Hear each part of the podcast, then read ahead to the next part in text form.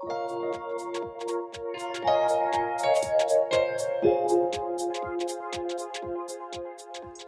and a warm welcome to Living Fabulously with Bev. The mission for this show is to get to the heart of well being through inspirational stories of everyday people, expert insights from a number of health and lifestyle related disciplines, and exploration of topics that underpin well being. If you want to take control of your well being and prioritize yourself, then this is the podcast for you. I want you to feel calm, nurtured, and inspired so you can enjoy your life and your success. Do you have a chronic illness and are overwhelmed with advice or conflicting information?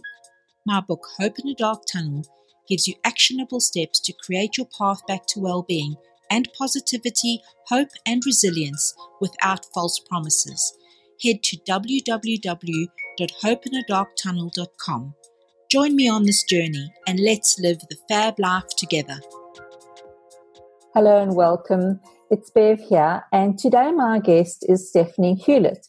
And Stephanie has a beautiful title about messaging mental. And for me, that's important because, you know, we need our words to be heard. So, welcome to you, Stephanie. Thank you, Bev. Glad to be here. And today we're going to obviously talk about your well-being journey and other things, but let's begin with, you know, what it is that you do and how you work in your business. Thanks, Bev. I'm a message mentor and copywriter. Um, I started with about 15 years experience in uh, marketing, integrated marketing, marketing specifically in the corporate world. And I decided I wanted to do my own thing. So I started my own business in 2016.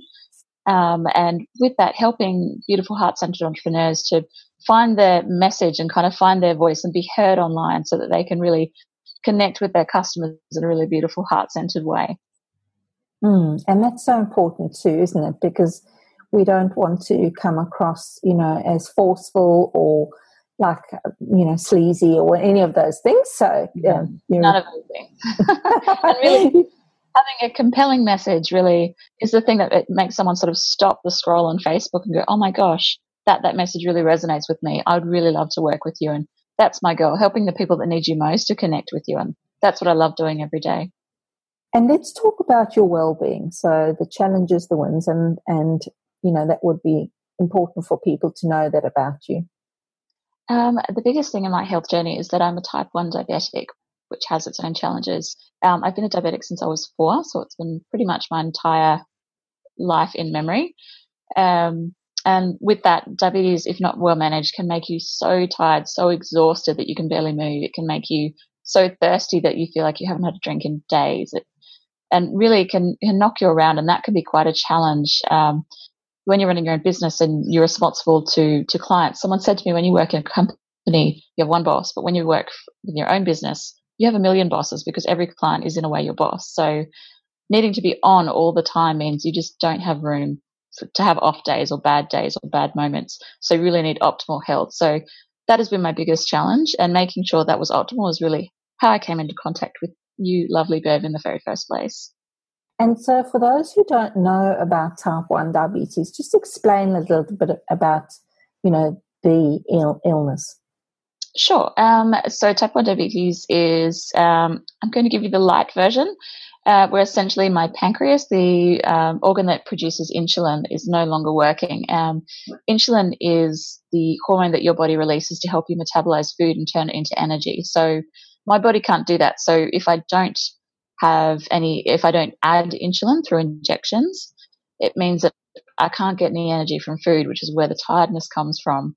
Um, but then at the same time, it means there is blood, uh, there's sugar essentially in my blood, and it makes it kind of rich and it's almost corrosive like rust, which means it can sort of eat away at my organs, my eyes, my heart. It's really quite a serious thing if not well managed, but at the same time, management is relatively easy if if you kind of stay committed to what you're doing. So you said obviously you were diagnosed at 4 mm-hmm. and so that process through schooling. Describe that for me.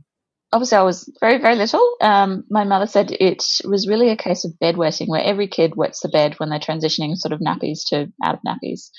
Um, and I went through all that process, but then suddenly I started wetting the bed again, and mum thought it's a bit unusual. And there was one day that mum describes, but I actually remember we came home from a shopping trip and I was a tiny four year old kid, but I just rushed into the kitchen. I drank about two liters of water on the spot. And for a little kid, that's a lot. Uh, and that's when mum thought, this is not right. And so rushed me to the hospital straight away. Um, they did a blood test, found out what was going on, and, and really life changed pretty dramatically for me the very next day.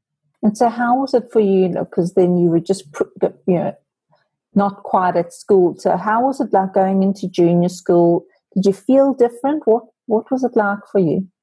I was actually quite grateful to be diagnosed so early because uh, for me, I really just this is the only life I've known is is diabetes. I've known, and my mum had a really beautiful perspective on how she uh, made me think about diabetes. Say, someone with spina bifida in a wheelchair, they have no choice. That is that is illness that is inflicted upon them. They have no call in managing their health outcome. Whereas with diabetes, if I get sick, it's because I haven't taken control of my, my health. So I can influence my outcome. I can still ride my horses. I can still run. I can still jump provided I look after myself. So within with uh, heading into school, it was easy for me because I already knew it wasn't new. I wasn't. Um, it wasn't say when kids are diagnosed at 13 at the age when they're just trying to fit in, all of a sudden they stand out. Whereas yeah. for me, it was kind of a silent thing. No one really knew I had it. I did my injections in private. If I needed to eat sugar to treat a, a hypo or low sugar event, I just sort of quietly, you know, pull something out of my bag and, and nibble away. And really wasn't too big a deal, which is quite lucky. And so, fortunately for you, that you know, like you say, you had your mum there who had a perspective, and that was really supporting to you. So, what happened for you on this journey that you didn't expect? I guess that uh, everyone loves to tell me horror stories for some reason of all the awful things that have happened to the diabetics that they know, like so and so had a heart attack, all the other complications that are very real for diabetics. And say they say 70% of diabetics die from a heart attack, and that's obviously something that I know is somewhere in the distant future, hopefully very distant.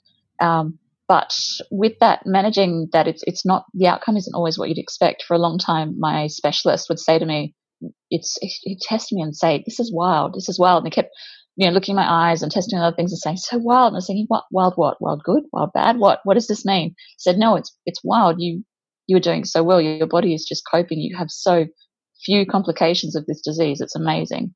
And so, on one hand, recognizing that it's not always terrible, but on the other hand, as I age, I'm definitely noticing that things that I could get away with, like, oh, that sugar, blood sugar wasn't so great, I'll just correct it a little bit, wouldn't really have an impact. And now, as I'm aging, they are starting to little little things are starting to become bigger things. So, again, why I connected in with you, Bev, because I realized that I could get away with some things when I was younger, but not so much now as I'm getting older sometimes in the face of adversity, people do more of the same. So well done to you for recognizing that things are shifting and not necessarily in the way that you want them to, and being able to come back to what you know. So obviously, from a young age, you've had to understand the mechanics of how uh, sugar works in the body, and you know when to add a bit, when to certainly not not add sugar and and what form of sugar to add and those type of things so mm.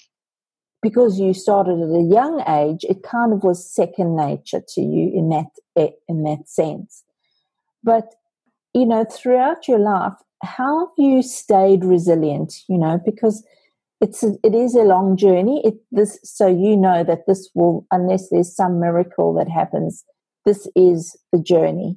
So, how do you stay resilient? What are your strategies?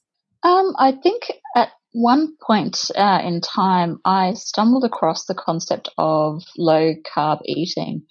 Um, and for the bulk of my entire childhood and right up into my early 20s, what my specialist told me, all my doctors told me, everyone and my diabetes educator, every person who interacted with my health field basically said my diet had to be planned around eating carbs. And so my plan ahead that if I went somewhere, I'd be planning ahead. All right, what carbs have they got? Do I need to take a muesli bar in my bag to have for dinner because they may not have carbs?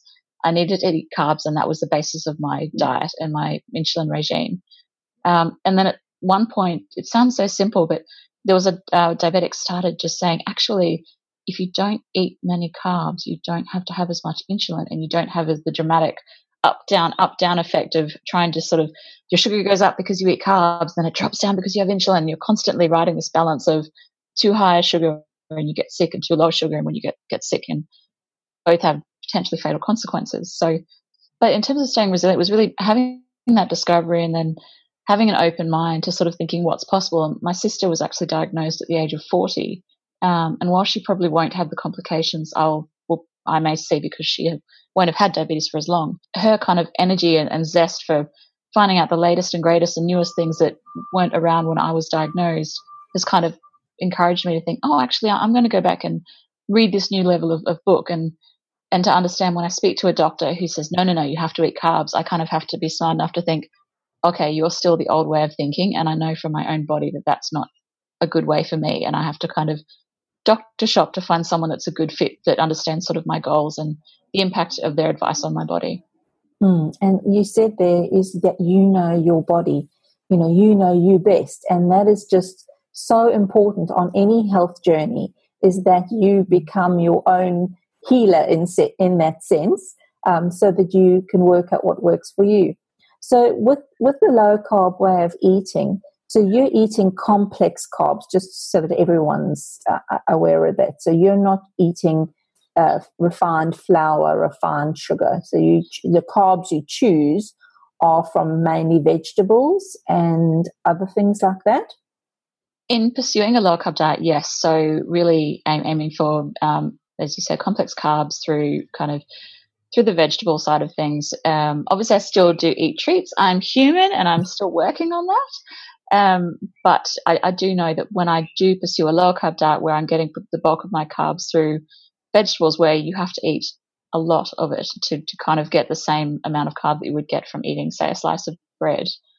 Um, that has an impact on my health. And also by reducing my insulin requirement, that just makes me feel amazing. And a lot of the brain fog and struggles that, that come from having a high insulin dosage, um, I can really moderate those and take, take a little more control. So that was a really exciting moment for me, which, I mean, from explaining it, it doesn't sound that exciting, but it was so life changing because I remember the night, the first night that I had just a salad for dinner and no carb.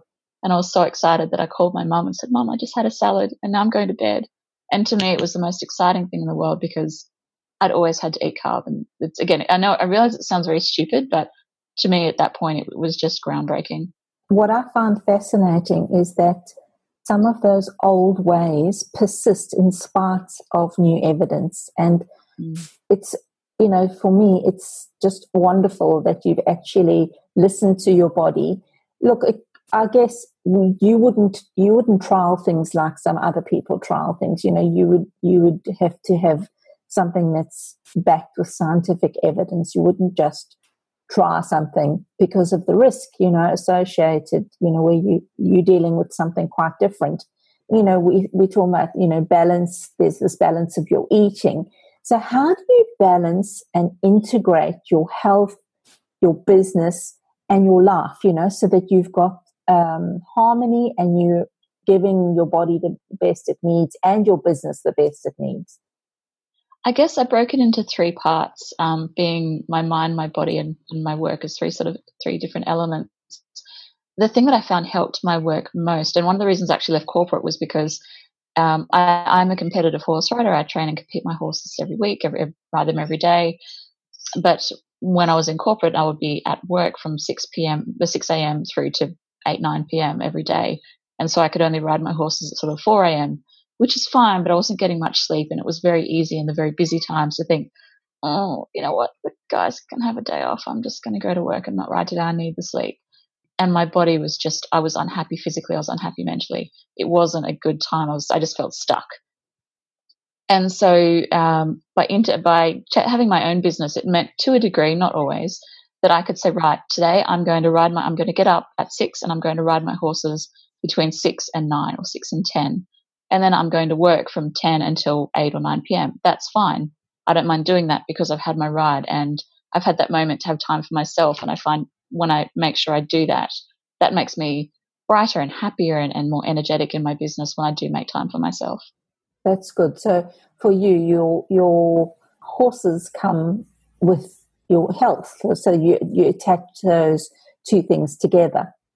Absolutely. My my horses are my heart and, and my, my fitness. So I'm very, very fortunate to be able to combine those two things. Okay. Oh, that's beautiful. So let's talk about your business and tell me how you support businesswomen. Sure. So as I mentioned earlier, as a message mentor and copywriter, I'm really helping women uh, with heart centered businesses to find their voice and be heard and to stand out so that people can see them because it's, it's a crowded marketplace, uh, but we're not competing against each other. So there are other copywriters out there. I'm not competing with them. They're not competing with me. We're all competing against attention spans, finger scrolls, people scrolling through Facebook, being distracted by so many different things. That's what we need to sort of break through. And by having a really strong, clear, compelling, magnetic message, it helps you to reach the people who need you so that when they see you, they actually stop and think, oh my gosh, that, that really resonates with me. I, I, I want, I want that.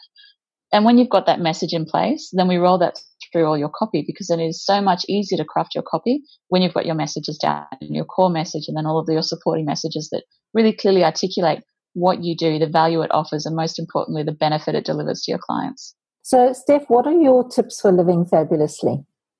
My tip for living, my core tip is one tip, which I have one because it is so powerful, I believe, is to have two things you're passionate about. And one of them should be your business, and one of them should be something outside of your business. You should have two all consuming passions, things that make you jump out of bed and then think, yes, that with your business, your you know, things pop up and you think, oh, I'm going to try that in my business, or I really love how that person did that, or gosh, I've just had an epiphany. I, I can't wait to share this idea with with my clients. I think it's really going to help them and then a passion outside your business because you need you need a break and often your best ideas will come when you, you've taken a step out of your business. Take that time. Um, people often say they get their good ideas in the shower because they're, they're not forcing it. They're just letting letting it be. And by having that external passion it gives you a well-rounded life and really gives you something to be excited about which then supports your business as well. Yeah, beautiful. Nice, nice way to bring those two together because they're basically then the one is drawing you when the other is pulling, you know, so you sort of, mm. Like you said, with your horses and your business, you know, so you'll do your riding and then you'll work on your business. So it gives you the, the, the healthy yin and yang between, between two elements. Well, thank you for that. And you can find Steph Hewlett uh, at stephaniehewlett.com.au and also on Facebook under the same name. And these will be in the show notes for you. So, Steph, thanks so much for being with me today. I think something that really resonates strongly with me is that just the way you you accept that this is the way it is but yet on the other hand is that you've taken time to listen to some new research and made a change that's actually working out really well for you so i think sometimes you know we have utter faith in the medical system and yet we stop questioning ourselves. So thank you for reminding me that questioning and curiosity is really part of the journey. Thanks so much for being with me today. Thank you so much, Bev. It was a pleasure. Thank you so much for listening, and I would love to know what you enjoyed most about this episode. You can connect with me on Facebook by searching for Living Fabulously with Bev, or feel welcome to leave a message or comment on my website. You can get the links and any references from this episode in the show notes at my website, www.livingfabulously.com forward slash podcasts. Do you have a friend who you think deserves to live fabulously? Spread the love around by sharing the podcast with them right now. Until next time, be sure to live the fab life. The information shared here and in our programs and webinars should not be seen as medical advice and is not meant to take the place of seeing licensed health professionals.